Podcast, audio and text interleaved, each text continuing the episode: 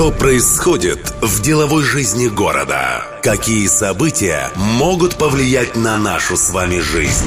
Что изменится в самое ближайшее время? Владимир Колодкин на радио Ростова. Деловая среда. Специальный обзор. Сегодня поговорим о платных парковках. Мы попытались разобраться, почему запуск этого проекта в Ростове откладывается уже больше, чем на полгода, и по какой причине одна из крупнейших IT-компаний по созданию электронных парковочных систем отказалась работать в нашем городе. Жителей современных мегаполисов уже не удивишь автоматизированной системой платной парковки. Однако в России подобные IT-решения до сих пор не особо распространены. Число муниципалитетов, решившихся основать платное парковочное пространство на своей территории, можно буквально пересчитать по пальцам.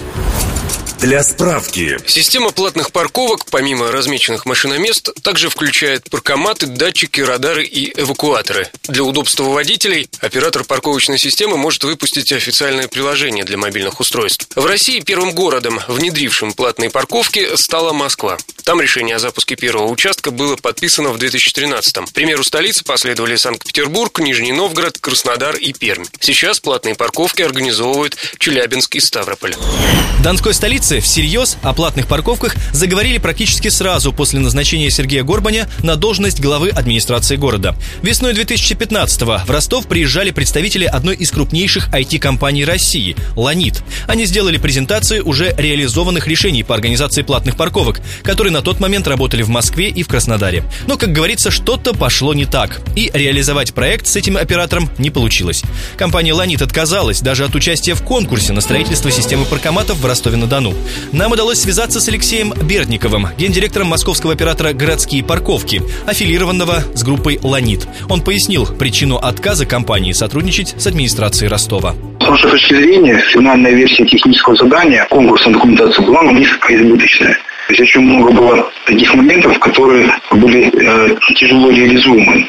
Проанализировав всю документацию, мы пришли к выводу, что качественно подготовить срок, реализовать за 90 дней э, будет достаточно сложно. И дабы не подводить э, администрацию Ростова-на-Дону, как, поскольку мы серьезная компания, мы приняли решение не подаваться в участие в этом конкурсе. Жизнь показывает, на сегодняшний день мы видим, что реализация проекта и сегодня не, не, не наступила другой компании. Поэтому, наверное, мы не ошиблись в том, что не надо подаваться в этом конкурсе. Просто все зависит, насколько мэрия хочет, какую ситуацию, чтобы какой договор был. Если она хочет, чтобы это был долгий, длинный договор, устоявшиеся отношения и получить через большой промежуток времени свои комплексы, то она делает процент маленький, в себе часть забирает денег больше. Если она хочет быстрее отдать инвестору его, окупить его затраты, отдать ему его деньги и забрать комплексы, то короткий процент высокий. То есть это все зависит от договорных взаимоотношений. Никто не собирается заниматься скажем так, ставить партнеров, мэрия и инвестор это партнеры, ставить какие-то глобальные условия, как в отношении инвестора, так в отношении мэрии. Это был комментарий Алексея Бердникова, гендиректора московской компании «Городские парковки». Осенью 2015 года ростовская мэрия организовала конкурс по созданию системы платных парковок. Заявки поступили от двух компаний – IT-гиганта Ростелекома и от никому до этого неизвестной фирмы «Ростовское парковочное пространство». Однако Ростелекому не суждено было поучаствовать в этом конкурсе. Департамент автодорог Ростова выявил недочеты в конкурсной документации госкомпании. Ростелеком попытался оспорить решение в региональной федеральной антимонопольной службе, но ростовская УФАС не нашло нарушений при проведении конкурса. В итоге Ростелеком выбыл из участия в тендере по организации платных парковок в нашем городе, а победителем стала фирма «Ростовское парковочное пространство». Согласно проекту, компания планировала инвестировать более полумиллиарда рублей и запустить первый участок в течение, внимание, 85 дней. Первую платную зону для автолюбителей фирма предложила организовать в границах улиц Красноармейская и Социалистическая, Театрального проспекта и переулка Доломановского. Но с момента завершения конкурса прошло уже больше полугода, а платные парковки так и не заработали. По сообщению главы компании «Ростовское парковочное пространство» Александра Юрьева, система сейчас находится в тестовом режиме и готова к запуску в течение двух недель. В данный момент ведется в тестовом режиме эксплуатация первого этапа. Первый этап у нас располагается в центре от Красноармейской до Пушкинской. Намечается скоро запуск этого первого этапа. И параллельно ведется обустройство других парковочных мест. А, расширим проезжую часть, мы упорядочим движение транспорта, мы уменьшим состояние машин, которые сейчас на данный момент стоят в, в центре города. Конечно, без помощи ГИБДД мы не решим этот вопрос. Мы будем помогать им фиксировать эти нарушения. И если эти нарушения будут фиксироваться и отдаваться ГИБДД, и будут ну, привлекать к штрафу, штрафу нарушителей, я думаю, что в конце концов, как по образу, по примеру таких городов, как Москва, мы можем достичь вот тех условий, тех результатов, которые э, можно увидеть в Москве. На самом деле в Москве можно проехать более свободно. У них нет паркования в 2-3 ряда.